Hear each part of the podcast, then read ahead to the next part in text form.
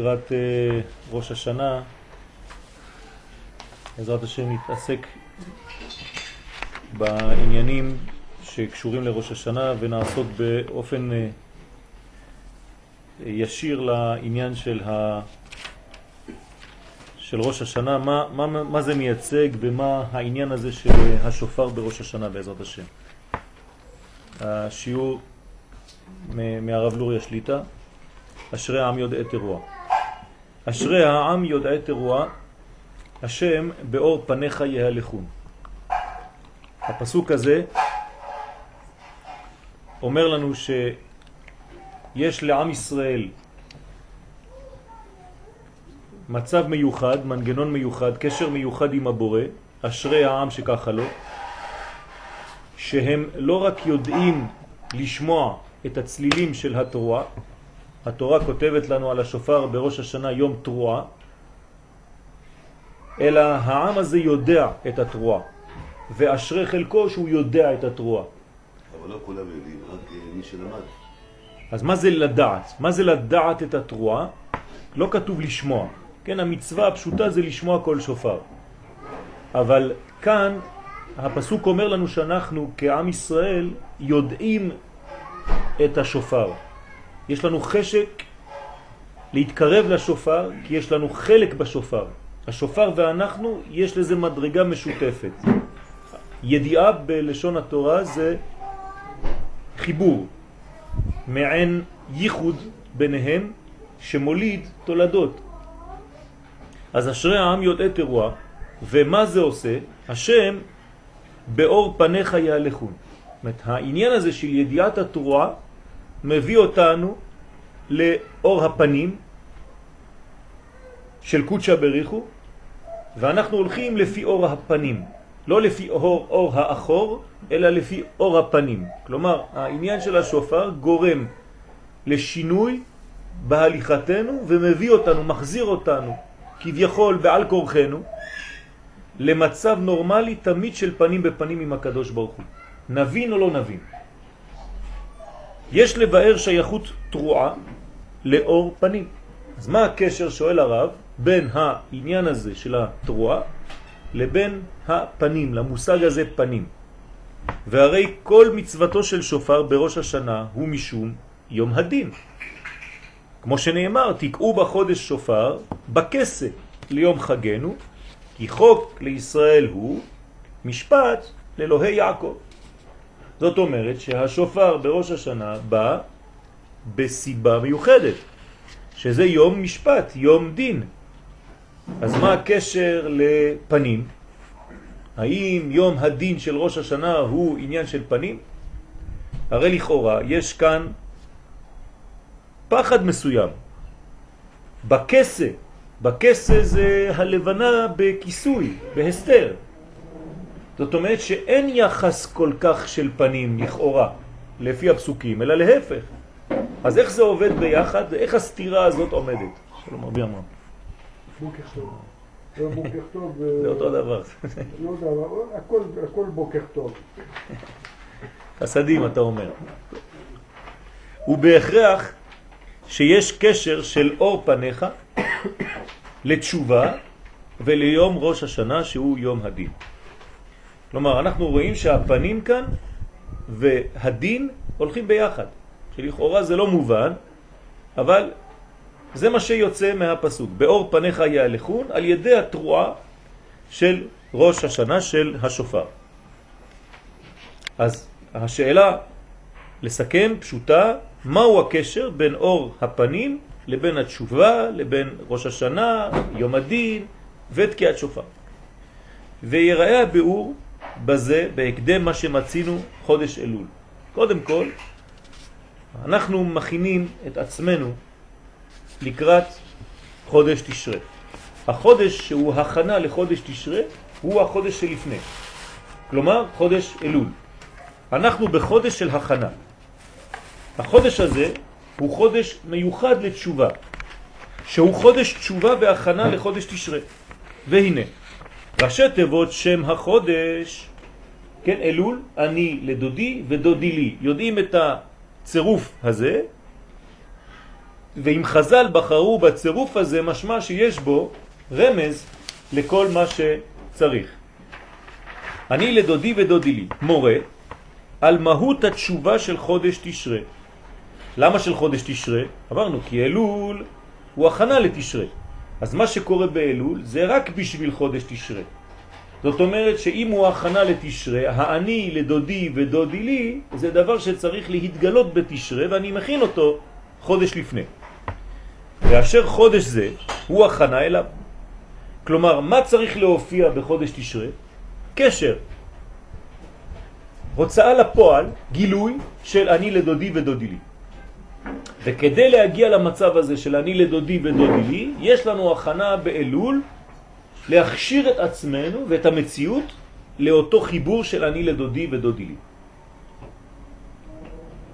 ולהתבונן מהו תכלית חודש תשרה, הוא כמו שהובא בחז"ל, בשמיני עצרת. בואו ונשמח אני ואתם. עכשיו, צעד אחד קדימה. כל חודש תשרה, בשביל מה הוא? בשביל יום אחד, והוא שמיני עצרת. זאת אומרת שכל מה שנעשה בראש השנה, בעשרת ימי תשובה, ביום הכיפורים, בחג הסוכות, כל זה בשביל היום האחרון שנקרא שמיני חג עצרת. עכשיו, מה קורה ביום שמיני חג עצרת? זה השיא. כלומר, כל מה שעשיתי, לא רק בחודש תשרה, אפילו בחודש אלול שקדם לו, זה רק בשביל יום אחד. היום הזה, מה הוא מייצג? שמיני עצרת? את מה שאומרים חז"ל, קודם כל בתורת הקבלה זה הייחוד בין קודשה בריחו וכנסת ישראל, ובלשון עדינה, כן, המדרש אומר בואו ונשמח אני ואתם. כן, כמס, כסמכך יצירך בגן עדן מקדן, כלומר חתונה בין הקדוש ברוך הוא לבין כנסת ישראל ביום השמיני.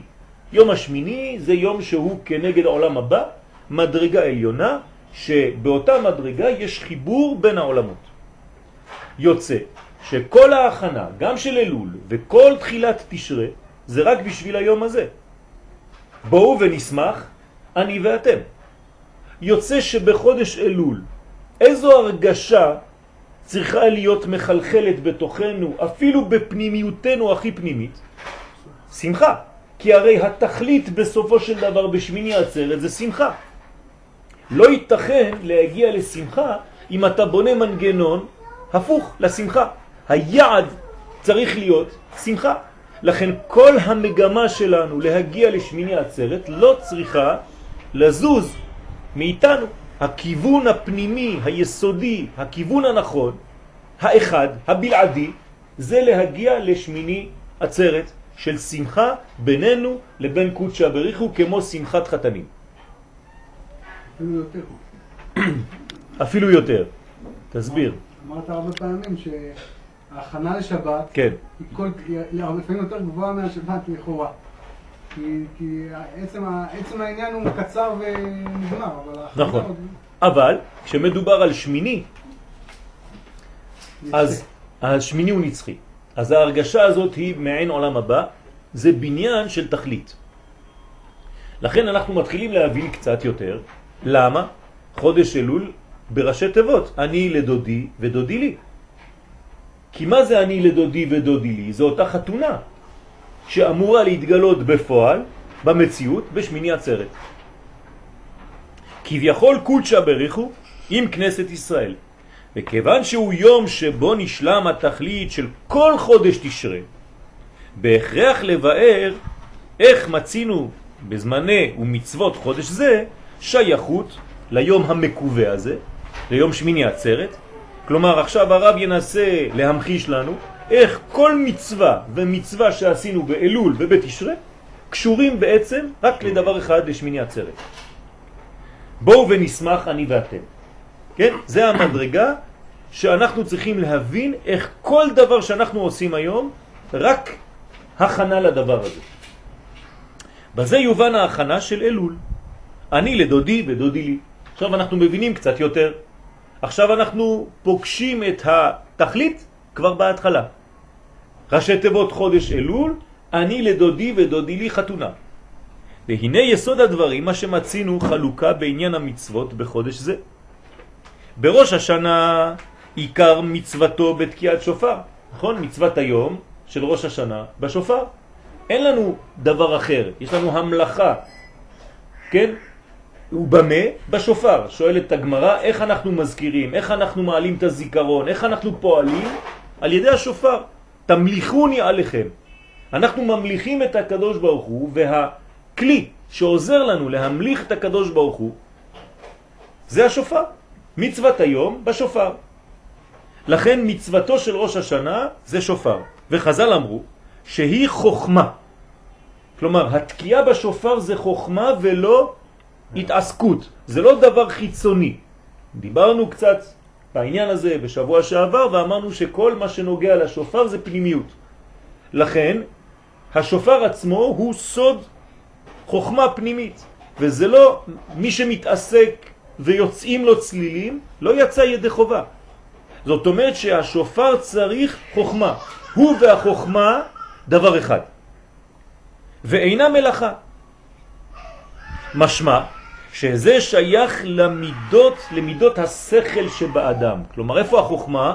חוכמה בראש, חוכמה בתוכן הפנימי, אפשר לומר אפילו בלב שמגלה את הבינה, אבל כל העניין של השכל. וכן דרשו חז"ל, אורי זה ראש השנה, כן? לשם אורי וישעי, אורי זה ראש השנה. אז האור זה ראש השנה. איפה נמצא האור? בשכל. מאור פניו של אדם. כי מידות השכל שבאדם הם האור שבו.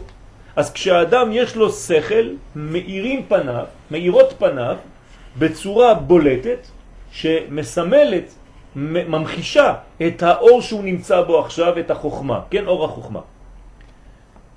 זה השלב הראשון, ראש השנה, מצוות היום בשופר. יום הכיפורים. עיקרו המידות המורגשות בלב. כלומר, עברנו מחוכמה לבינה, בינה ליבה. יום הכיפורים הוא כבר בעניין של לב, שכן הווידוי ביום הכיפורים הוא בהקעה על הלב. אז אדם מכה על ליבו וממחיש בזה שיש כאן בעצם מדרגה. דרך אגב, אולי אפשר להוסיף על ראש השנה, ראש. יום הכיפורים אנחנו בעניין של לב. לכן כל עם ישראל מופיע עם דבר שהוא מאוד קשור בלב, אנחנו נוגעים כאילו להמחיש, זה כאן. שמורה על חטא, לא חטא שבא מצד השכל, אלא מצד מורגשות הלב. ירדנו בקומה או עלינו בקומה, תלוי איך רואים, יש עלייה או ירידה, והשבות תאל לבביך, אבל יש כאן מעבר בין ראש לבין לב. ראש השנה ראש, יום הכיפורים לב. מורגשות הלב, איך אתה מרגיש, מה אתה עושה. שלב שלישי, חג הסוכות. עיקר המצווה שבו לולב וארבעת המינים, שהם כנגד איברי האדם. חסד, גבורה, תפארת, נצח, עוד יסוד. כל הנענועים, שישה כיוונים, ואנחנו מוליכים, כן, ומביאים את הלולב ואת ארבעת המינים, וממש קשור למידות של האדם, כל החלק של החגת נאי. מצד פנימיותם. זאת אומרת ש... כן, דרום, צפון, מזרח, מעלה, מטה, מערב, כנגד כל הספירות, כנגד כל הכיוונים של המציאות של האדם עצמו במידות. והסוכה עצמה מקפת את גוף האדם, שהוא בחינת הדומם שבאדם. זאת אומרת שיש כאן סוכה ויש ארבעת המינים. זאת פנימיות וחיצוניות של מנגנון אחד. נקרא לזה לצורך העניין חיצוניות, למרות שזה אור מקיף וזה עוד מדרגה אחרת. למרות זאת, לפי תורת הקבלה, הדפנות של הסוכה הן בעצם הנהי דאימה. אז גם כן אנחנו חוזרים לעניין של מידות, כל העניין של חג הסוכות מתקשר למידות של האדם. וכל זה מורה לנו קומה שלמה שתחילת תיקונה בראש השנה ונשלמת בחג הסוכות.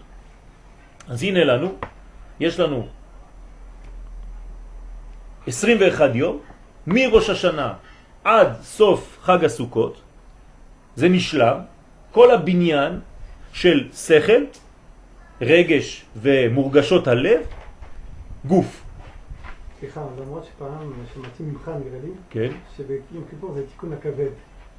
כן, יש בתוך כל מדרגה פרטים, פרטי פרטים. זה לא שזה תיקון הכבד בלבד. כלומר, הדבר שמופיע ביום הכיפורים, חלק עיקרי ביום הזה, כן? אז היה ביום הזה שיעור על הכבד, אבל אפשר לעשות שיעור גם על האוזן ביום הכיפורים. בסדר? זאת אומרת שיש הרבה מדרגות לתקן ביום הכיפורים, כנראה שדיברנו באותו יום על מדרגה אחת. ונשלמת בחג הסוכות. ואחרי זה, ביום הושענא רבה, מצוות היום, במה? בערבות. זאת אומרת שיש לנו עוד מדרגה אחת שמשלימה את הכל, יום הערבה קוראים לזה, כן, מנהג הנביאים, יום הערבה, מצוות היום בערבות גרדה, שזה משלים את כל הבניין. לפי הסוד, ההקאה של הערבות על הרצפה זה עניין של הייחוד, ששם מתגלה הייחוד. אז אנחנו רואים כאן קומה שלמה, והביאור בזה, שהתכלית של בו ונשמח אני ואתם, שמורה על שלמות ייחוד קודשא בריחו בכנסת ישראל, שזה היום האחרון של החגים, שמיני עצרת, אינו יכול להיות אלא כמו שמובא ברן בנדרים בעניין קידושי אישה.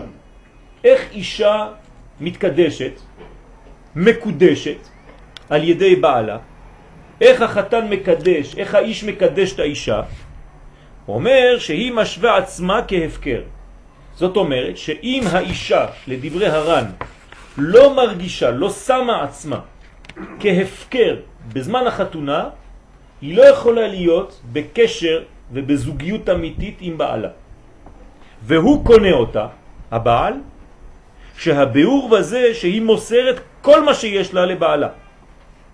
והיא נעשית דלה וענייה, כמו המלכות, ואין לה אלא מה שבעלה נותן לה. זאת אומרת, אם אין את המדרגה הספציפית, המעבר הזה, של ביטול כלפי הנותן, אין ייחוד אמיתי ושלם ביניהם. וכל חיותה ממנו, היא צריכה להרגיש את זה, להפנים את זה, להגיע להכרה הזאת, דלת לה מגרמה כלום. כמה שהיא יותר תיכנס לעניין הזה ותתבטל לבעלה שהוא עכשיו המשפיע, כמה שהזוגיות שלהם, שלהם, של אותו זוג, כן, תמשיך לאורך ימים ושנים. וכן הוא בבחינה עליונה של כנסת ישראל בת זוגו. אנחנו במדרגה שדומה לדבר הזה ביחס לקדוש ברוך הוא.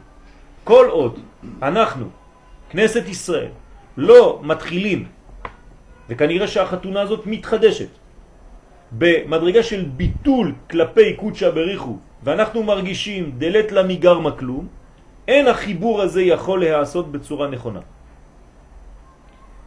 שאין זה יכול להיות, אלא על ידי מסירת הכל לקדוש ברוך הוא. זה השלב הראשון. שלב א', כל מה שיש לי שייך לו. במילים פשוטות, אני לדודי. כן, זה, זה אני לדודי. זה פשט המילים. כל האני שייך לדודי. אני הגעתי להכרה כזאת שאין לי מעצמי שום דבר, שהכל בא מקודשא בריחו. וזה כל עניינו של חודש תשרה. עם הזמנים המיוחדים שלו. כלומר, בשביל מה כל ההכנות האלה? כדי להגיע לחתונה. אבל אמרנו עכשיו שהחתונה בריאה רק כשהקלה הגיעה למדרגה כזאת של ביטול טוטלי כלפי החתן. אז כל הבניין של חודש אלול ותחילת חודש תשרה עד סוף חג הסוכות זה רק בשביל עניין זה. להגיע למדרגה של ביטול כלפי קודשא בריחו. איך זה עובד? עוד פעם, נתחיל. בראש השנה על ידי תקיעת שופר. מה זה תקיעת שופר אמרנו? חוכמה. מורה על ביטול ומסירת השכל, חוכמה, לקודשא בריחו. זאת אומרת, על מה אני צריך לחשוב בראש השנה כשתוקעים בשופר? שאין לי שכל מעצמי, וכל מה שיש לי אני צריך להשתמש בו רק לצורך מה שיקדם את העניין האלוהי בחיים. זה צריך להיות גבוה מאוד, למה? כי התוקע, זאת אומרת, תוקע עם הכוונות. אז הכוונות, זה לא לרק. נכון, אבל אני... לא, זאת לא. אומרת, השומע, זה צריך להיות גבוה אצלו. נכון. ועשו כוונות, זה לא... בסדר, אבל, אבל אה, יש מי שנותן לא, וצריך לקבל גם. נכון. נכון, נכון, זה האידאל. זאת אומרת, מסירת הכל לקדוש ברוך הוא. אפילו יותר מזה, גם מי שעושה כוונות, יש, יש, זה, זה בעייתי. כי מרוב כוונות לפעמים חושבים שכיוונת.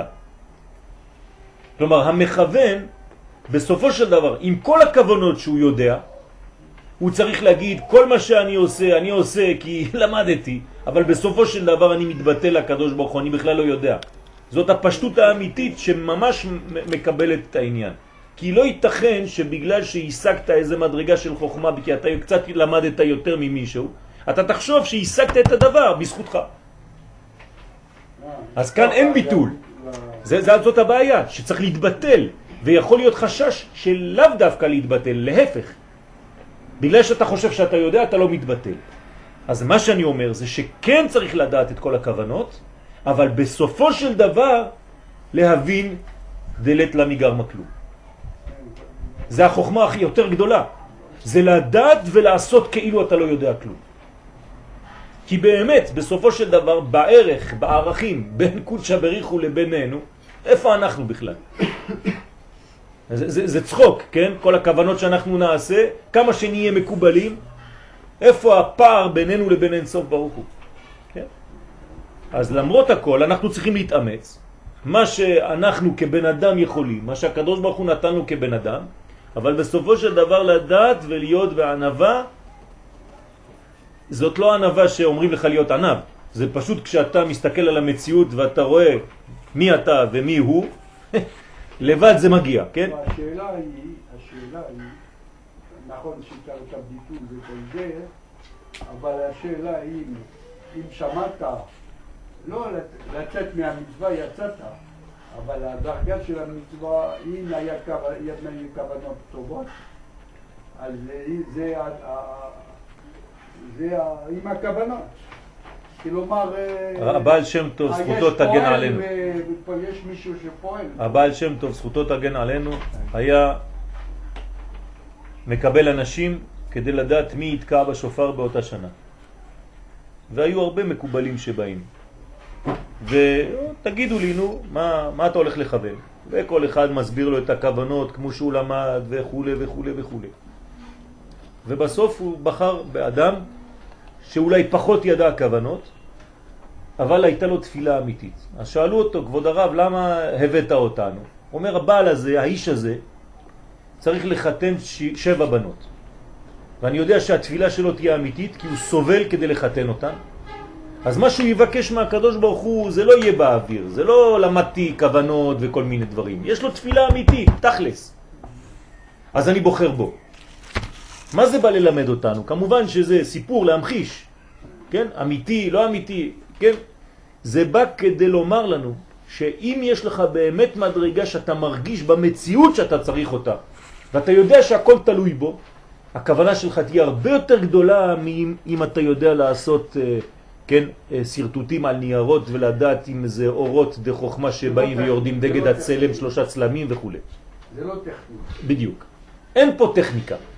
יש טכניקה, אבל הטכניקה צריכה להיות מלאה בלב אמיתי, בכנות. כלומר, לקדש אורות השכל, אז אנחנו חוזרים, ראש השנה זה הביטול על ידי קידוש אורות השכל, התקדשות אורות השכל, רק לקיום תורה ומצוות ולא לעניינים עצמיים של האדם. בשביל מה אני רוצה לפתח את השכל שלי? כדי לקדם את העניין האלוהי בעולם. אז פה הוא כותב תורה ומצוות, אפשר להוסיף את כל מה שעושה את העניין הזה. לקדם את העניין כדי שעם ישראל יחזור לארצו. לקדם את העניין כדי שתורת השם תתגלה. לקדם את העניין כדי שמלכות השם תתגלה. בשביל זה השכל שלי צריך לפעול. אז אני יכול לעשות את זה בצורות של לכאורה לא קשורות במדרגה הראשונה.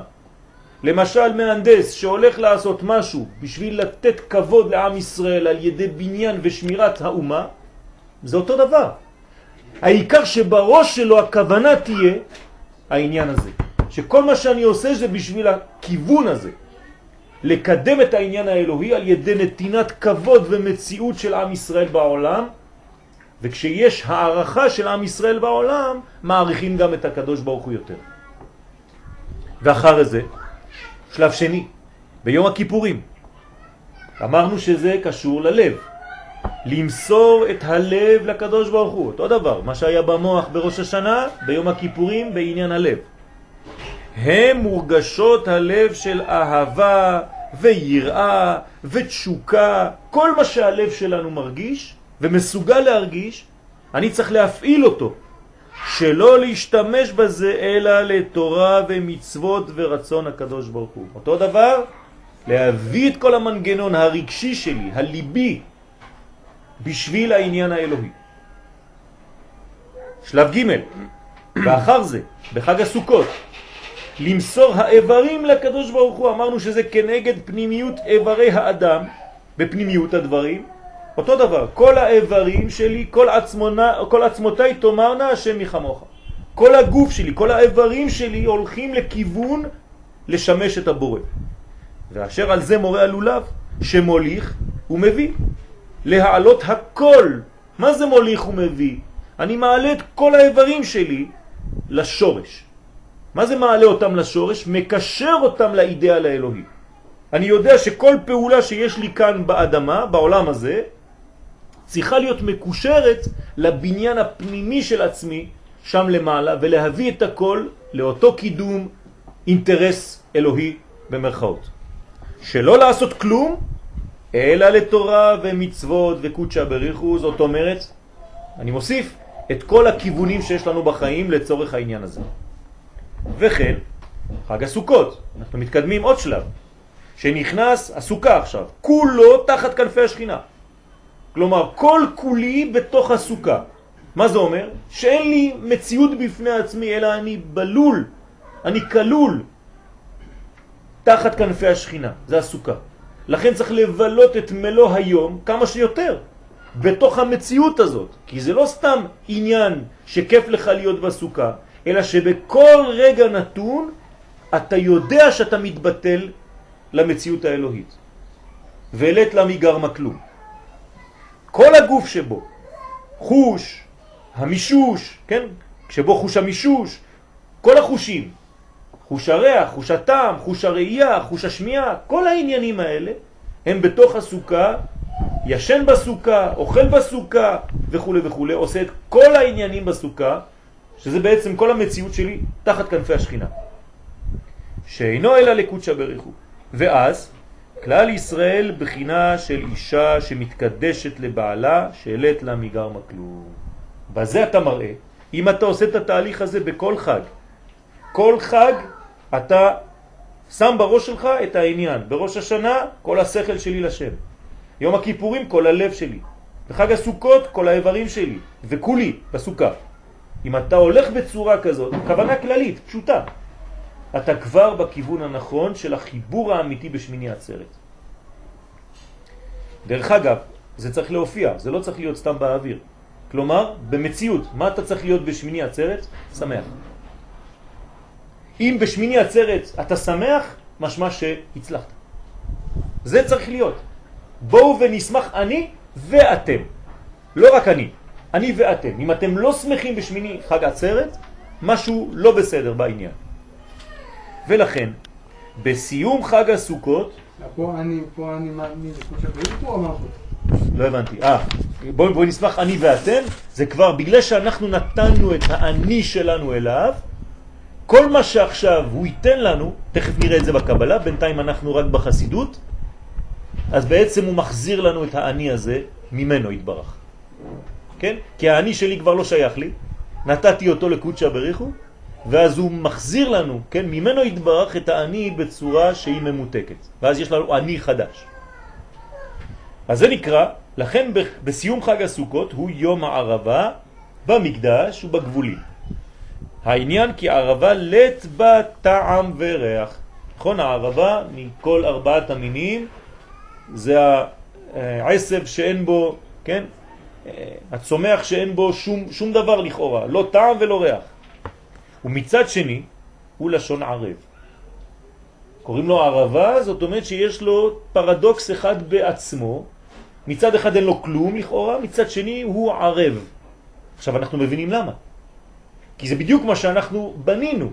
אנחנו צריכים להגיע עד מצב כזה שאין לך כלום, לא טעם ולא ריח, אבל אתה ערב דווקא בגלל זה.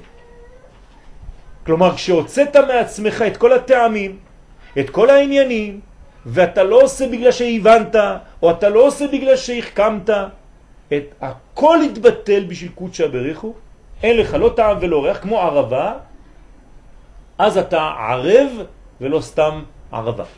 אתה הופך להיות ערב לשם, זאת אומרת שהקדוש ברוך הוא מקבל אותך כי עשית את הפעולה הנדרשת מן האישה כדברי הר"ן בקידושין כדי להיות קלה אמיתית ומיוחדת, מיוחסת, כדי שישפיע לה את מלוא האור.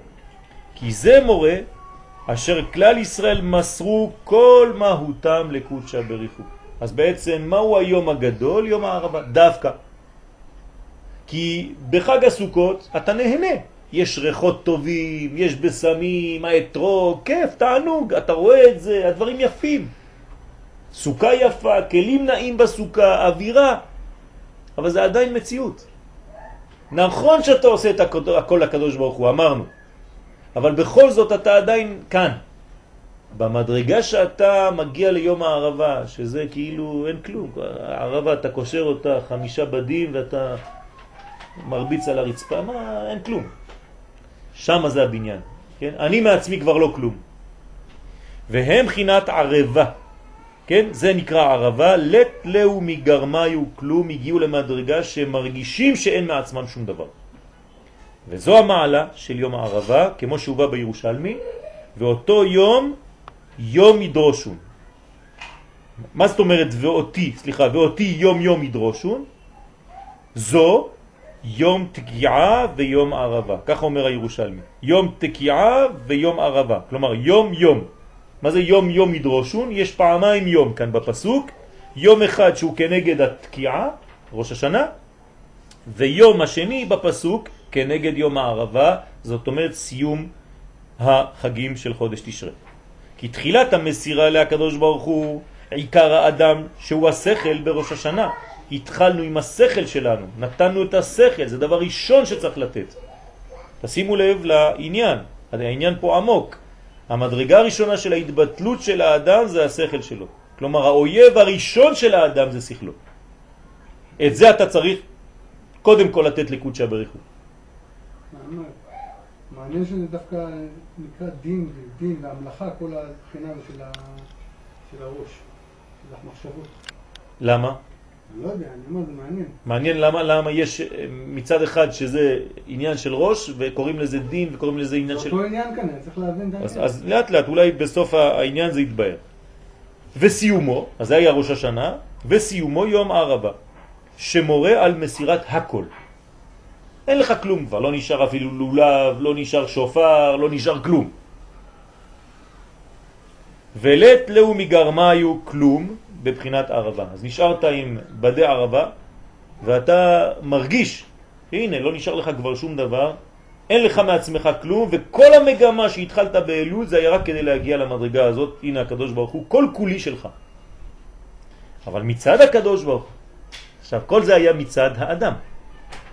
עכשיו אנחנו לוקחים את המצלמה ומסתכלים במציאות ממעלה למטה. מצידו של הקדוש ברוך הוא, הוא מלשון ערב. אתה חשבת שאתה מתבטל ואתה יבש ואין כבר כלום. מצד שני הקדוש ברוך הוא באותו רגע שהתבטלת בצורה כזאת, זאת השמחה הגדולה. זה ערב, זה דבר שהקדוש ברוך הוא כביכול, כן, מקבל ממנו את ההנאה של כל התהליך הזה. כן. אני לא מבין מה מוסיף יום הערבה על שלושת השלבים הקודמים, שלושת של ה- השכל, יום הכיפורים, העובדות של הלב, חג הסוכות, הגוף, מה נשאר לו לאדם שמתרסק ב... מה מוסיף יום הערבה? ביום הערבה, בזה שאין לה טעם וריח. מה יש עוד באדם מלבד שלושת הגורמים הראשונים? שום דבר. שיכול ברוך הוא. נכון, שום דבר, רק שפשוט זה מתבטא. זה יוצא עכשיו לפועל. כלומר, ביום הכיפורים, בראש השנה, למרות שאין לו כלום, הוא נותן הכל לקדוש ברוך הוא, אבל הוא עדיין במציאות של חג.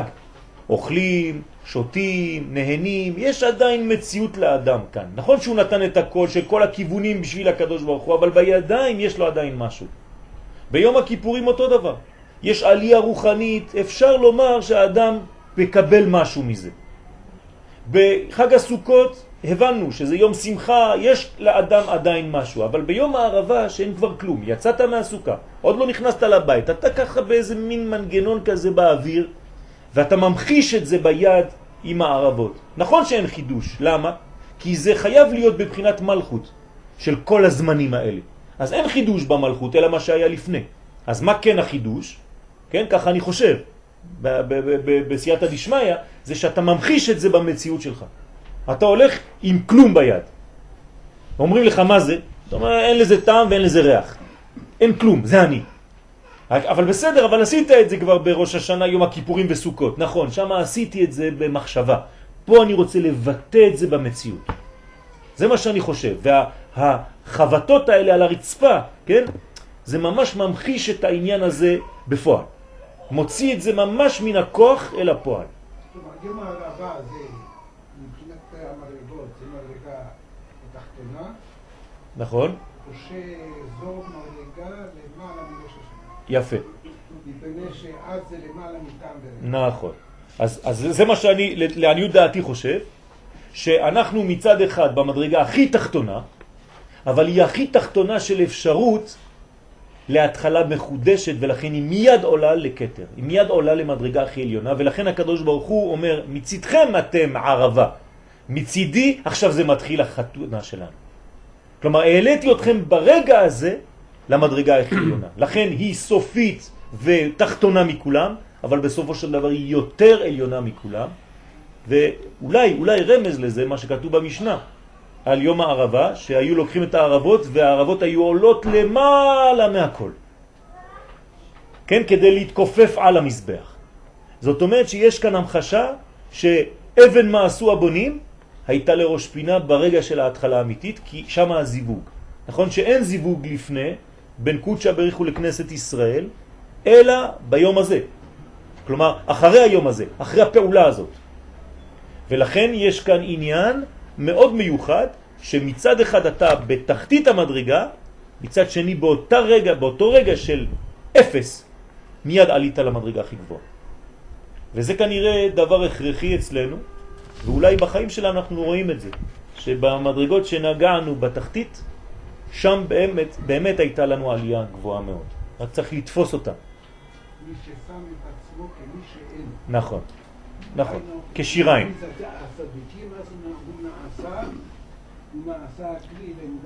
נכון, נעשה עצמו, עושה עצמו כשיריים, כך אומרים חז"ל, שאין לו כלום, באותו רגע שאתה מבחינתך מרגיש את ההרגשה הזאת, של הרקנות הזאת, שאתה כלום, אפילו לא, לא המילה אפס, אפס זה כבר משהו, כן? באותו רגע אתה, אתה, אתה, הקדוש ברוך הוא מעלה אותך, כן? מהשפוט ירים אביון. מהמדרגה הכי נמוכה, מהערבה אתה הופך להיות ערב לשם. כן. כמו שאתה נותן לי, צריך להרוס את הכל, ליפול להרבה את המתק כדי לעלות יותר. אני לא אומר שצריך, אני אומר שבתחתית המדרגה שם, כן. היושר הופך להיות עיגולי. זאת אומרת שאתה בעצם מתעגל וחוזר לכתר. זה אולי ממחיש קצת את הסיפור של רבי אלעזר בן דורדיה, שאין לו לאן לחזור הבן אדם. הוא אף פעם לא, לא גדל בכיוון שיש לו לחזור לאיזשהו משהו. כל החיים שלו היה בזימה. אז לאן הוא חוזר? הוא חייב לחזור למדרגה שלפני. לכן ירקין שם ראשו בין ברכיו וגעה בבחייה. ואז יצאה נשמתו והוא מזומן לחיי העולם הבא. למה? כי הוא חזר בעצם לעיגולים, לעובריות, למדרגה שלפני יניקה ומוחים. אבל בשלב יותר גבוה. כלומר, אדם שנפל במדרגה כזאת, וכאן זה במודע, אנחנו פועלים את זה. עד שמיני חג עצרת, הולכים ונותנים את הכל עד המציאות ממש שאנחנו מרגישים רקנים, שמה, כן, זה מתחיל, באמת החיבור מתחיל שמה והזיווג משלים שמה את עצמו. לכן זה היום הכי גבוה, מצד שני, אם אנחנו לא במודעות הזאת, אנחנו חושבים, טוב, נגמר, כל העיקר עבר כבר. מה זה שמיני עצרת כבר? אף אחד לא שם לב. אולי זה מחשבה טובה? כן, כן. אז לא, זה גם סוג של ביטוי. לא, כי שם זה ביטול בגלל שאתה לא מודע. אבל כאן החוכמה זה להיות מודע ולהתבטל. כלומר, מי יותר גדול, רופא, מומחה, שיודע ומתבטל כי הוא לא מבין, והוא אומר, תשמע, עם כל הידיעות שלי, כן, אני חייב לומר שאני אני מתבטל, יש בור, בורא לעולם. או אדם שלא יודע כלום, והוא אומר, אני מתבטל. איזה חוכמה. אתה לא יודע כלום בין כה וכה, אז מה אתה מתבטל? אין לך מה לבטל. כאן השגנו, השגנו, השגנו, השגנו, אבל הכל נתנו, וכאן אתה מבטל את כל כולך, כל המציאות שלך. אז התשובה זה אולי לשוב, לחזור בעיגול הזה. אז אנחנו מדברים רק על זה, זה התשובה, זה המנגנון של התשובה. אבל עכשיו, מה החידוש פה? ככה נראה לי, שהלבשנו אותו במציאות. פה אנחנו רואים מה קורה בכל שלב. אם לא, זה בלבול אחד שלם. מה זה כל החגים האלה? אחד רץ אחרי השני, אתה כבר לא יודע, כולם רצים, רק לקנות, לעשות זה, לעשות אוכל. אתה רץ ועושה, ובסדר, אתה הולך לבית כנסת כי צריך ללכת, אתה לא מבין את העבודה. פה אנחנו קונים ידע, ברוך השם. כן, חיבה יתרה נודעת להם. זאת אומרת שאתה יודע, כשאתה מגיע לראש השנה, מה המנגנון שלך. כלומר, אולי, אפשר לומר, בבית הכנסת, בערב ראש השנה, לאנשים, לקהל. מה שאנחנו עושים עכשיו בבית הכנסת בראש השנה, זה שאנחנו נותנים את השכל שלנו לקודשא בריך. כל מה שאנחנו נפתח בחיים שלנו השנה, זה שייך לו. זה כדי לקדם את העניין האלוהי בעולם. נסביר את זה. וביום הכיפורים אותו דבר עם עניין הלב. ובחג הסוכות אותו דבר עם עניין המידות, האיברים. אז עכשיו, מצד הקדוש ברוך הוא, מלשון ערב, כשכלל ישראל נתקדשו לו. כן? כלומר, הרי את מקודשת לי. מה זה מקודשת לי? מוקדשת לי. את רק שלי. אין לך מעצמך כלום עכשיו. הכל שלי. ואשר על זה נאמר, וערבה לשם, וערבה לשם מנחת יהודה בירושלים, כי ימי עולם וגשנים קדמוניות. מה זאת אומרת כי ימי עולם וגשנים קדמוניות? כנראה שאנחנו חוזרים למדרגה של הקדם, של הקטר. המדרגה הכי עליונה שיכולה להיות דווקא בגלל הביטול. ימי עולם נשמע כמו זה. מה? כי ימי עולם נשמע כמו זה. כן, אבל מה זה ימי עולם? זה כל הספירות בעצם, כל המדרגות של עולם, נכון. שזה תלוי בהא. על ידי שישראל בחינת ערבה, הם נעשו ערבים. מלשון מתיקות לקדוש ברוך הוא. כלומר, מתי זה מתוק לקודשא בריך הוא? כשאתה צנוע, כשאתה בצניעות. עכשיו, מה זה צנוע? תשימו לב, זה לא אחד שאומר אני לא יודע כלום. עוד פעם אנחנו חוזרים לאותו אחד שלא יודע כלום, ואז הוא אומר אני מתבטל. לא ביטלת כלום כי אתה לא יודע כלום. הענבה אמיתית זה לדעת. ולדעת שאתה יודע. ולמרות זאת, להגיע למדרגה של ביטול דווקא בגלל שאתה יודע. זה לא למרות, היום ככל שאתה לומד יותר, אתה מרגיש שאתה פחות- יודע פחות. כן, אבל בראש האנשים, מה זה ענבה? להגיד כל רגע, לא, אני כלום, אני לא כלום. לא נכון. זה לא נכון, זה אני כן יודע, אני למדתי, אני השקעתי, ברוך השם, יש לי הכל, אבל כל מה שאני יודע זה רק בשביל דבר אחד, לקדם את האינטרס של קודשא בריך הוא בעולם. זהו. אני חושב שזה העניין של המלכות. זה נקרא להמליך את הקדוש ברוך הוא. אתה לא לוקח שום דבר בשביל עצמך. אני ממליך אותו בכיוון שלי, במקצוע שלי, בעבודה שלי, בסגנון שלי, בלימוד שלי, בשכל שלי, איך שאני אפתח אותו, הכל רק למגמה אחת. ולכן, זה נרמז בפסוק, ואותי יום יום ידרושון. יום ראשון של ראש השנה ויום הערבה. כלומר שהם ימים של בלתי לשם לבדו, מוסרים לו הכל. בהתחלה ובסוף. אני ראשון ואני אחרון. ברגע שאתה את האני שלך נתת, כן? אתה במדרגה אבל זה אמת, כן? אי אפשר לשקר עם הדבר הזה. זה מנגנון פנימי אמיתי שאי אפשר. לזייף. זאת אמת. אם האדם באמת מרגיש את המדרגה הזאת, הוא מיד שייך. והשייכות הזאת, לא לשכוח את, את, את, את, את המשך הפסוק, ודודי לי. ברגע שאני עשיתי את העבודה הזאת, כל כולו עכשיו של הקדוש ברוך הוא כביכול, להפך, בשביל מי? בשבילי. בגלל שאתה במדרגה הזאת, בגלל שביטלת את עצמך באמת, ואני רק יודע תעלומות, יודע להגיד את זה, ככה אומר הקדוש ברוך הוא, עכשיו תדע לך שאני אתן לך את הכל. היית מוכן לזה, לביטול הזה? אני מוכן לתת לך הכל. תמיד אני נזכר באותו תלמיד של האריזה, שעבר עבירות, ובא אצל הארי הקדוש, ואמר לו, כבוד הרב, עברתי עבירה. אומר לו, וואי, וואי, וואי, וואי. העבירה הזאת צריך לשפוך לך בתוך הגרון עופרת, יצוקה. אתה צריך למות בשריפה. מקבל עליך ארבע מיטות בדין. מה אומר התלמיד ליד האריזה? בסדר, כבוד הרב, אם הרב אומר, מה אני אעשה? אומר לו, אבל זה לא הולך ככה, אתה צריך ללכת הביתה, לעשות תשובה, לבכות, ואז גם העניין הזה יחפר, תמות ותעלה לעולם הבא נקי ושלם. והוא עוזב אותו ככה שבוע, אומר לו ביום ראשון הבא, תבוא לחדר שלי, עם כל התלמידים נעשה לך את האופרת, ניצוק עליך, יש לך שבוע לחיות. כל השבוע אתם מתארים לעצמכם באיזה מצב הוא נמצא. עושה תשובה, בוכה, מתחרט, נמצא ב... לא יודע מה. יום ראשון מגיע, כולו נכנע, חצי מת כבר, אולי כולו מת. יושב, האריזל עם כל התלמידים, מכינים את האופרת, מתחיל לחמם הכל, סוגרים לו את העיניים, אומרים לו יאללה, זה הזמן האחרון, תגיד וידוי, תגיד הכל, תפתח את הפה, פותח את הפה, שופך לו דבש. מוריד לו את הכיסוי, אומר, מה, מה קרה כבוד הרב? הוא אומר, תגיד לי, אתה כבר מתת שבוע ימים, מה אני, מה, אני, מה אני אוסיף פה עם האופרת? שום דבר, אתה כבר מת. התשובה שלך היא אמיתית, אני לא צריך להרוג אותך. אז עכשיו יש לך מיתוק. כל מה שעשית היה בשביל המיתוק הזה. באת עם המחשבה, עם ההכנעה הזאת, ללכת בשביל הדבר הזה, לא שווה שתמות. עכשיו אתה שווה לחיות. זאת אומרת שיש איזה מין משחק כזה במרכאות, שהוא לא משחק. אבל אם אני באמת רואה שאתה אוהב אותי בשביל מי שאני ולא בגלל מה שאני עושה לך, אז אני מוכן לתת לך הכל אחר כך. וזה ביאור הפסוק אשרי העם יודעי תרוע. השם באור פניך יהלכון. מה זאת אומרת אשרי העם יודעי תרוע ומה זה אור השם, הפנים? הכוונה לעניין השופר שמורה על זה שכלל ישראל מוסרים את הור השכל לקודשא בריחו. מאיפה בא השופר?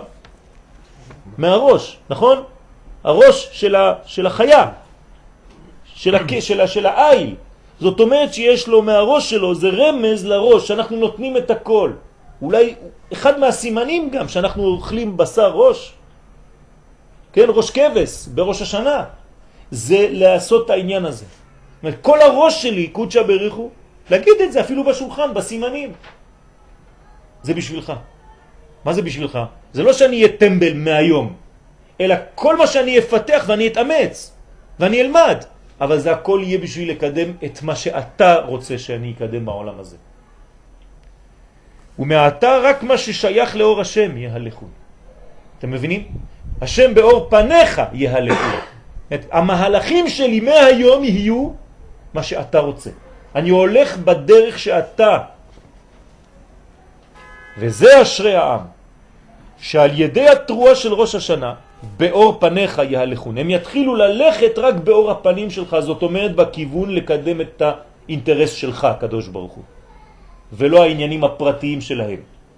שהם משתמשים עם אור השכל רק מה ששייך לעבודת השם. וזה באור פניך יהלכון. מה זה עבודת השם? במילים. מה זה עבודת השם? העבודה של מי? של השם. זה העבודה שלו. הוא צריך לסיים אותה בעבודה, בעולם הזה, והוא נתן לנו אפשרות לסיים את העבודה בשבילו. אז כמה שאני מקדם את העניין הזה, אני עובד את עבודתו. הוא לא היה לחון מבחינת ההלכות. כן, כן, כן. הוא מתחלק כל זה בסדר התשובה. עכשיו, מה שעשינו, עוד פעם, שלב ג' בעניין של התשובה. בראש השנה עיקר התשובה על חטא של השכל. זאת אומרת, כל מה שחטאנו בשכלנו, בראש השנה זה אמור להתנקות. אני צריך לנקות את כל מה שאני בשביל האינטרס הזה. ביום הכיפורים, כל החטאים שחטאתי בלב, בהרגשות לא נכונות, בהאשמות, בתינה, בהרגשות לב פנימיות וכו' וכו'. בסוכות, חלטי המידות של החומר, כל המידות שלי שלא היו מתוקנות, אני צריך כל זה לחזור בתשובה, לעשות תשובה בחג הסוכות. לא לשכוח, התשובה לא הסתיימה אחרי יום הכיפורים. בסוכות אנחנו גם עושים תשובה, רק שזה בקומה אחרת. והתשובה צריכה להיות בעומק, עד כדי מסירת הכל לקדוש ברוך הוא. כלומר, מה זה התשובה עכשיו? זה זה. זה למסור את הכל לשם. מה זה למסור את הכל לשם? במילים פשוטות, להגיע למצב שהחיים שלי הם בשביל לגלות את השם בעולם. זהו, בשביל זה באתי. ובזה מבואר הרמז בחודש אלול, שהוא הכנה לחודש אני לדודי ודודי לי. כל זה מופיע ברמז הזה, אני לדודי ודודי לי. כי זה התכלית, לשם אני צריך להגיע, לאותה נקודה. כלומר, הכנה למסור הכל לקודשא בריך הוא. בחינת אני רק לדודי. ומה שיש לי הוא רק מה שדודי נותן לי. ודודי לי. כלומר, כל מה שיש לי זה שלו. וכל מה שהיא עכשיו, בגלל שנתתי לו, החזרתי הכל, כל מה שאני מקבל חזרה זה רק מה שהוא רוצה שאני אקבל. זה מין הכרת הטוב, הכרה שכל מה שאני זה הקדוש ברוך הוא. עכשיו, זה, יש לזה תופעות אחרות, מסוכנות, שאדם שמזלזל בעצמו, מדבר לשון הרע על עצמו אפילו, הוא בעצם אומר לקדוש ברוך הוא, מה שנתת לי, לא טוב. הוא לא שמח בחלק שהקדוש ברוך הוא נתן לו. יש בעיה בדבר הזה. אם כל מה שיש לי זה ממך, אז מה, אתה נותן לי דברים רעים? אז צריך לחשוב על העניין הזה ולהבין שכנראה אני באתי לעשות עבודה מסוימת בעולם הזה ואסור לי להתכחש, אסור לי לברוח ממנה.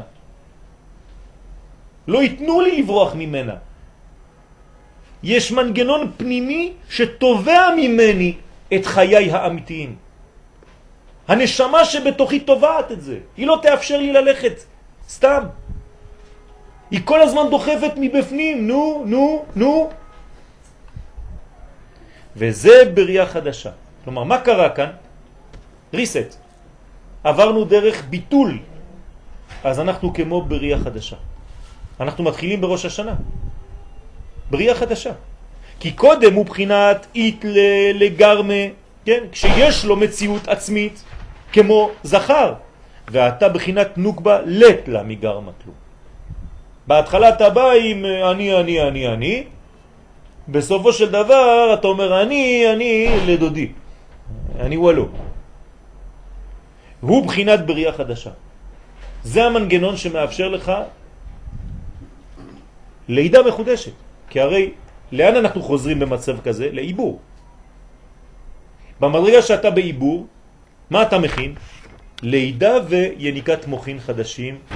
ממש חדשים, גדלות. אז אתה חייב לעבור דרך הביטול הזה כדי להיוולד מחדש. מה? לא רק חופה אלא גם אה, כמו בטן.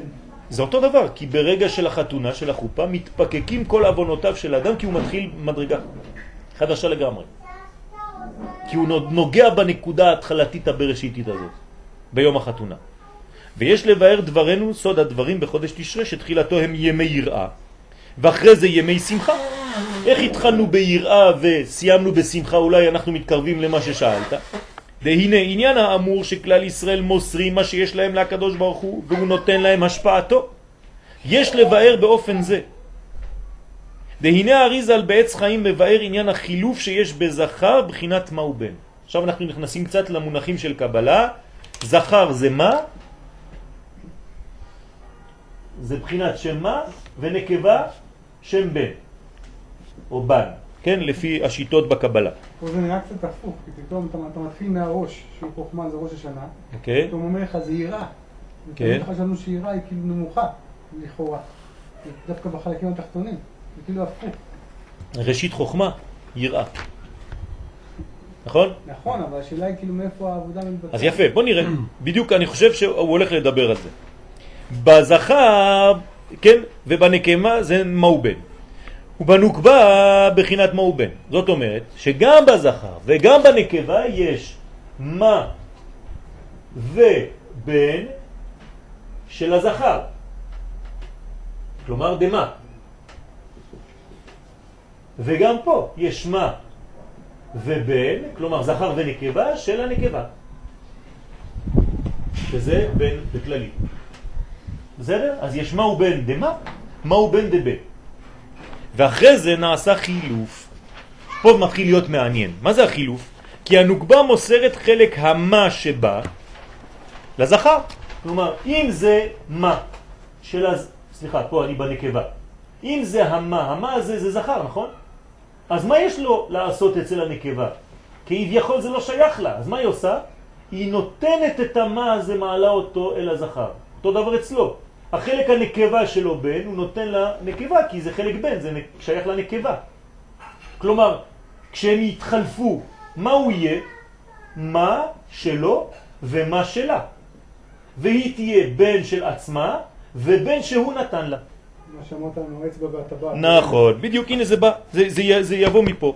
והוא נותן לה חלק הבן שבו, ואז נעשית היא כולה בן, והוא כולו מה. זאת אומרת, היא הופכת להיות ברגע הזה של הנישואין כולה נקבה, והוא כולו זכר.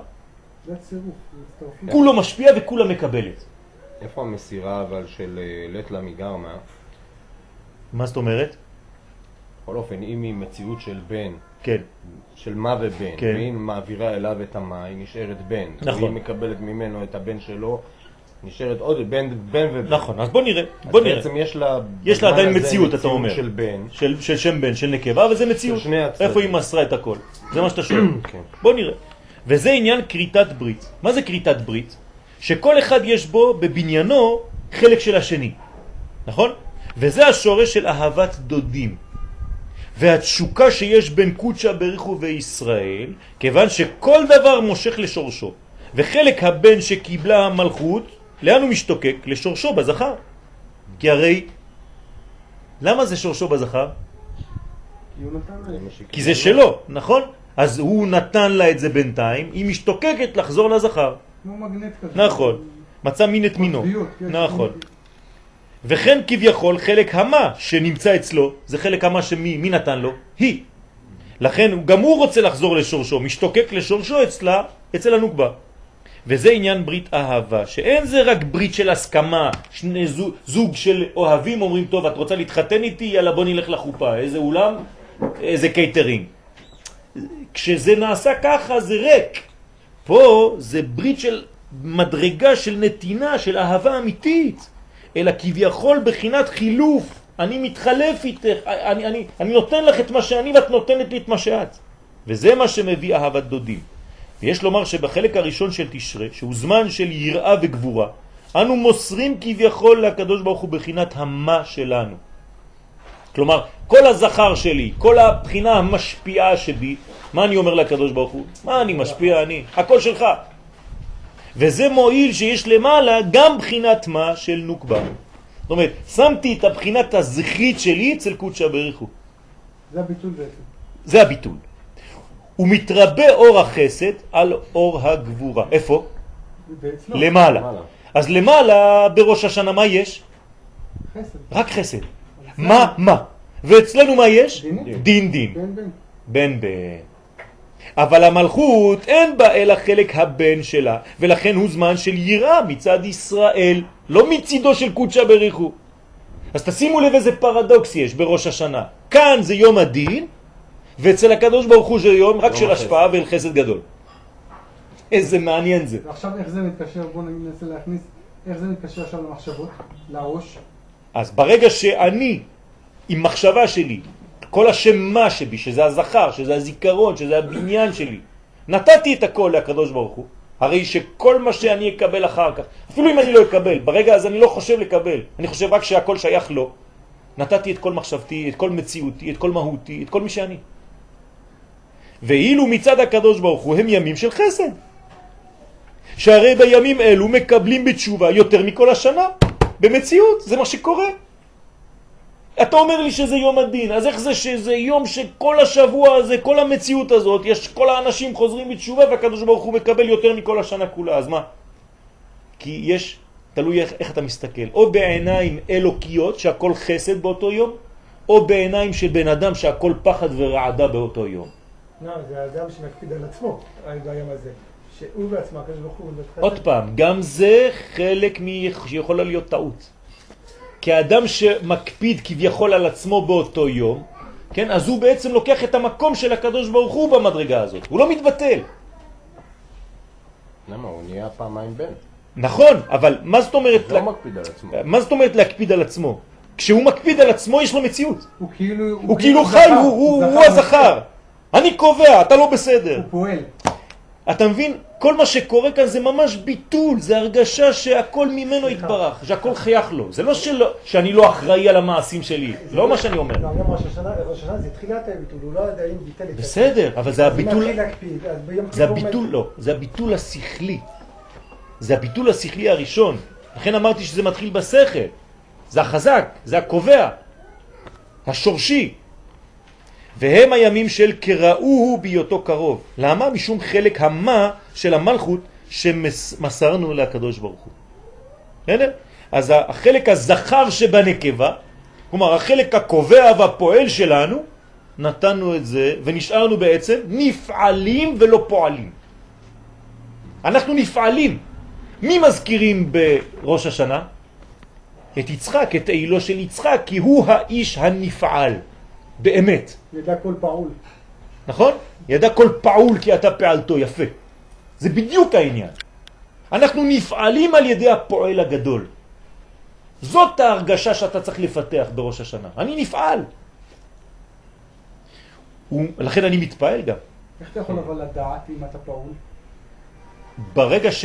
אז עוד פעם, זה הרגשה שאתה צריך לפתח, זה בניין. הוא לא נגמר, הוא התחיל. יש לך עוד שלב ביום הכיפורים, יש לך עוד שלב בחג הסוכות. זה תהליך.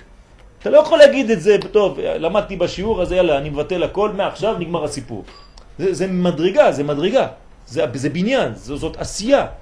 אז ההתבטלות היא סוג... כן, אני עוזר לו לבטל, להרגיש את ההתבטלות הזאת. זה, זה, זה עבודה, כן? אני חושב שזה מאוד מאוד אינטימי. ומובן מאוד מה שמצד אחד הם ימי דין, מצד שני ימי חסד. כי מצד כלל ישראל שהם נשארו רק בבחינת שם בן, הם ימי יראה. מצד קודשא בריך הוא שנמסר לו כביכול גם חלק המה של המלכות, הוא ימי חסד. וייתכן שזה עניין תקיעת שופר. מה זה תקיעת שופר? שנהפך מדילה. שאנו מוסרים בזה לקדוש ברוך הוא את חלק המה שבאנו, ואחרי זה בגמר יום הכיפורים הקדוש ברוך הוא נותן לנו חלק הבן שבו. אבל אמרנו שזה בדרך כלל מוחים דווקא, זה- היית מצפה שזה יהיה לא דינים, אלא דווקא משהו אחר. רק שנייה, רק שנייה. אתה שואל, בזמן החתונה היא נהיית כולה נקבה והוא נהיה כולו זכר. זה שלב ראשון. למה היא נהיית כולה נקבה? כי מבטלת את את ה- מבטלת את ה... לא. כן, אז זה, זה, אתם חוזרים על מה שאמרנו, אבל בשביל מה זה? שאלה אחרת אני שואל. ההשתוקקות אחר כדי כך שהוא יוכל. לקנות אותו. כי עכשיו זה מה שעושה אותה כלי. היא לא יכולה לקבל בשלב מאוחר יותר אם היא לא עברה דרך השלב שכל כולה שם בן, כל כולה כלי. לכן זה חייב לעבור, הוא עושה אותה כלי, כלי קיבול לכל החיים. ולכן כביכול כולו מה וישראל כולם בן. כן, אולי זה סוד, אני לא יודע, כן? בנים אתם לשם, כולכם בן. כולכם שם של בן, לא סתם בנים. אבל חלק הבן של מעלה, מה זה חלק הבן של מעלה? הוא חסדים.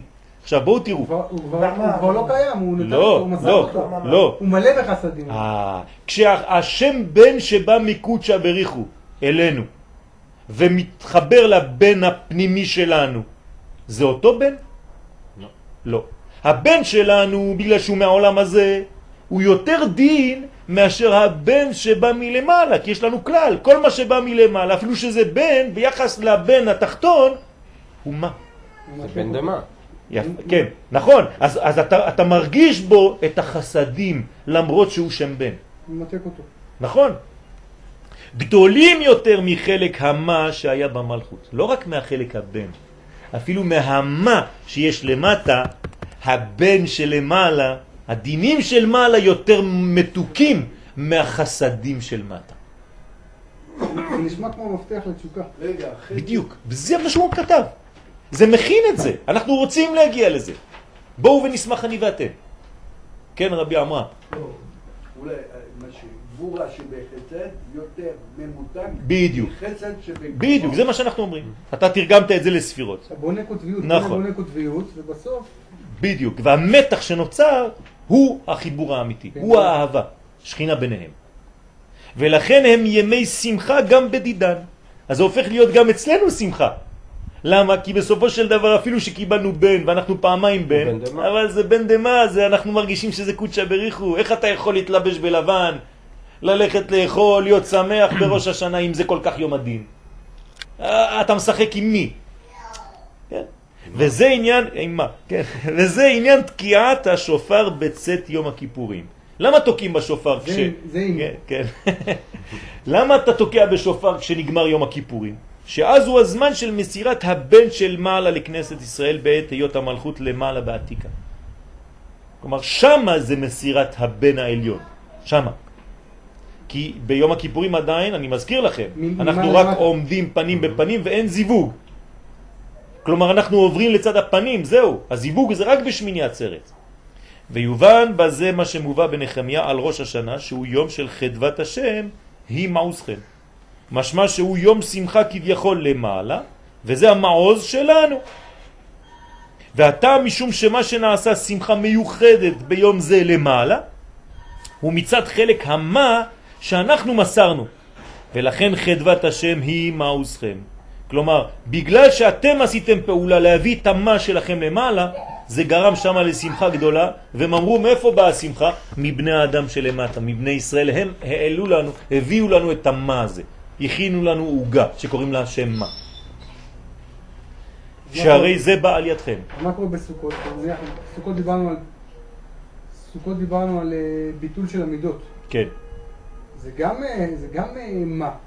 נשאר כאילו מה, נשאר עוד מה בב- בבן, נשאר עוד מה. בבן נשאר עוד מה, של, מה- של מי המה? אומר שוב, של נוקבה, בוא נגיד נקרא לה נוקבה, נקרא, נקרא לה נוקבה. בנוקבה נשאר עדיין חלק זכרי של המידות. אני מדבר עכשיו על סוכות. למה? למה? זה כולה בן, כולה בן. והיא מסרה את המה שלה. נכון. זה ראש השנה, נכון. זה המחשבה. ויום הכיפורים הוא נותן עדיין- לו את אבל הבן רגע, שלו. אבל עדיין נשאר שם משהו. מה נשאר? רגע, יום הכיפורים, יום הכיפורים שוב, אני מדבר מבחינת העבודה שלנו כן, עכשיו. כן. אנחנו נלך תמיד החלק הנוקבי. במחשבה שאנחנו החלק הנוקבי. חסר לי פה משהו. אמרנו, אוקיי, אמרנו ראש השנה, אנחנו מוסרים את המחשבות, ולכאורה מסרנו את המה של הנוקבה. אחר כך אמרנו יום כיפור, לכאורה הוא, מידות הלב. הוא נותן לנו את המה שלו. נכון. סליחה, את הבן, את הבן שלו. אבל עדיין, מבחינתנו עכשיו, בראייה... איפה אני- אנחנו בחג אני הסוכות? איפה לבדי. אנחנו בחג הסוכות? מידות, אנחנו נותנים נו, את המידות. אבל איזה מידות? המידות של, של, של הנוקבה. אנחנו. כבר בבן. אנחנו רק בבן, בכל התהליך הזה אנחנו במדרגה של אבל, בן. אבל אם אתה נותן משהו, זאת אומרת שיש לך עדיין משהו להשפיע. בוודאי יש לך משהו להשפיע. מה ההשפעה שלך? לא, אבל גם הבן, הבן, הבן לכאורה זה נניח להסתכל על... הבן נותן למה, לצורך העניין בחג הסוכות, וימינו תחבקני. ברגע שהנוקבה נותנת לבעלה זה לחבק אותה, זה מה שהיא נותנת. היא עדיין נותנת את עצמה. כלומר, החלק התחתון עכשיו, שהוא המידות, והחלק התחתון הגופני אפילו, ברגע שהיא מבטלת עצמה אליו, נותנת לו לחבק אותה, כי זה מה שקורה בחג הסוכות, וימינו שלו תחבק אותי, אז זה עוד מדרגה של נתינתו הוא ושל ביטול שלה. אומרת, יש עוד מדרגה. בוודאי. ונמצא שעל ידי השופר אנו מוסרים חלק המה שלנו ואנו מתעטפים על ידי זה ביראה. ומצד שני, גורמים כביכול למעלה שמחה וחדווה וישיבה על כיסא רחמים. כלומר, הקדוש ברוך הוא באותו רגע יושב על כיסא רחמים ואתה נמצא בעולמות של בן בן. ואתה לא מבין איך זה עובד. אנחנו אומרים תמיד עכשיו, הקדוש ברוך הוא קם מכיסא דין ויושב על כיסא רחמים. למה? כי אנחנו הבאנו לו את המה. אפשר לומר במילים פשוטות את כל מהותנו. ועל בחינה זו שמאירה בחודש תשרה, מקדימים חודש אלול שהוא אני לדודי ודודי לי. חלק הראשון של החודש אני לדודי, וחלק השני של החודש ודודי לי. וסדר הקידושין, הנה מה שהזכרנו מקודם, על ידי הוראה זו שהאישה נותנת אצבע והבעל נותן טבעת והקשו, כן, זה מושג מאוד ידוע בחסידות. הרי צריך להיות הפוך, מה היא נותנת אצבע? הרי כולה היא טבעת, היא בעולם של טבעיות, טבעת מלשון טבע. היא מוטבעת על ידו, אז שתיתן טבעת והוא ייתן אצבע. כי הזכר בחינת יושר, זה אצבע, והנקבה בחינת עיגולים, זאת טבעת. אז למה זה הפוך? כמו שהיא, כמו שנאמר, נקבה תסובב גבר. אז איך היא נותנת אצבע? מאיפה יש לה אצבע לתת? עכשיו הבנו. לפי המבואר, מה שהיא מושיטה אצבע, יש בזה הוראה שהיא מוסרת את החלק המה, שנקרא אצבע, שנקרא יושר שלה, שהיא בחינת זכר שבא. למי היא מוסרת את זה? אליו. כלומר, הוא יש לו עכשיו שתי אצבעות. עכשיו זו הפ- זו הפעם. כן? יש לו אצבע זאת. הפעם, כן. זאת הפעם. והוא נותן טבעת. כלומר, כולה עכשיו שנותן בזה את בחינת הטבעת שלו, את הבן שבו, למלכות. ועל ידי זה נעשה כריתת ברית. למה? כל זה נרמז בפסוק האמור בתורה, ביום הבריאה של אדם הראשון. על כן יעזוב איש את אביו ואת אמו ודבק באשתו והיו לבשר אחד. דהיינו שהאיש יש בו חלק מה מאבא שלו וחלק בן מאימא שלו. אז עכשיו הוא צריך לעזוב את אביו ואת אמו. ועזב בחינה זו. נכון, כי נותן הבן לאשתו, והיא גם נותנת לו חלק המה שבא. אז יש מה שנקרא חילופים. והיו לבשר אחד, שהוא עניין הברית, והדבקות שנקרא אשתו כגופו. רק בצו, בצורה כזאת הם יכולים להתחבר, רק זה זוג שמצליח. משום שני, שתי הבחינות, שהוא יש לו את המה שלה, והיא יש לה את הבן שלו. זאת אומרת, תמיד הוא שומר את הנוקבה אצלו שזה היא, אבל זה אצלו, והוא, ולהפך, כן? הוא שומר את הזכר שהיא נתנה לו. היא שומרת את הנקבה ש- ששייכת לו, והוא שומר את הזכר שהיה שייך לה. ועכשיו הם יכולים להתחבר כי כל אחד רוצה לחזור לשני. ונראה שזה סוד הנסירה בראש השנה.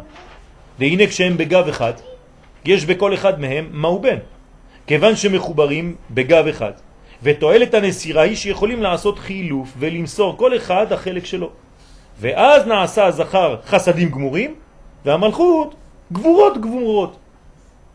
אבל במצב זה הזכר יכול להמתיק את הגבורות של הנוקבה. זה השלב האחר, הבא, שעכשיו שהוא עשה אותה כלי, הוא הולך למתק אותה, הוא מעביר לה מחדש את המוחין, כיוון שהוא כולו רק חסדים, וכוח ההמתקה הוא מזה. איך הוא יכול למתק אותה? כי עכשיו כל כולו מתוק.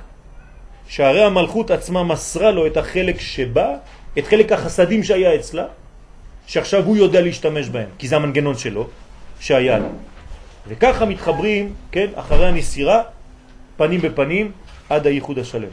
אז יהי רצון שנקיים בעצמנו, כן, כמובן בתוך כלל ישראל, את כל התהליך כאן, תהליך מורכב אבל כל כך יפה, שמראה לנו, ממחיש לנו ממש, אני חושב שפה הרב עשה עבודה נפלאה, כן, להמחיש לנו איך הדברים ממש בפשטות עוברים מחג לחג, מיום ליום, מראש השנה הבא עלינו לטובה, שנזכה בעזרת השם שבשמיני עצרת, שגם כן בא עלינו לטובה, נהיה בחיבור אמיתי ושלם כמו חתן וקלה, והקדוש ברוך הוא יש, י, ייתן לנו את השפע הזה ותשרה שכינה בתוכנו בינינו, בינינו, בינו לבינינו, אמן כן איזה ש- הרב יואל, איזה שיעור ראשון שדיברת על נסירה, שזה לא היה נשמע לי כמו משהו רע, אלא כמשהו טוב, אפילו, אפילו טוב מאוד.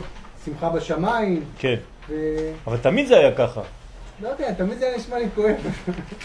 לא, באמת. היום, ישראל. היום באנו עם מסור. מסור חדש, די- דיברנו על... אה, לא מסורתי. דיברנו על תהליכים בעם ישראל, כל מיני דברים הייתה נשמעת כן. משהו מאוד נורא. לא, זה בגלל שאנחנו חייבים להיות מה שנקרא עצמאים. כי זה השלב שלא דיברנו עליו היום. מה קורה כש, כשיש את הנתינה של כל כולה בן וכל כולו מה? כל אחד הופך להיות כאילו מציאות בפני עצמו. עכשיו המשיכה נולדת, דווקא מזה. אבל חייב שתהיה התנתקות. וגם עוד דבר, שכאילו ברגע שכל אחד נהיה בפני עצמו, מעבר למשיכה יש גם שמחה אצלו. נכון. אצלנו אני לא יודע מה קורה, אבל אצלו חסדים, וזהו, מבסוט, עובר לכיוון... כמסוס חתן על כלה. כן? הוא שמח והיא עדיין לא יודעת, אבל היא תקבל בסופו של דבר גם את כנראה השמחה הרבה הזאת. פחות שמחה, כי... כי באמת לקחו לה את כל מה שמשמח אותה. כן, אבל זה, זה, הב- זה הבניין. הבניין של הביטול שמכין לשלב הבא. זה הכרחי. לא להצטער מהדבר הזה, לא להצטער מזה שאנחנו מתבטלים לקודשא בריחו. כי, כי משם אנחנו צומחים. זכו ברוך. כן, תהיו. תודה רבה.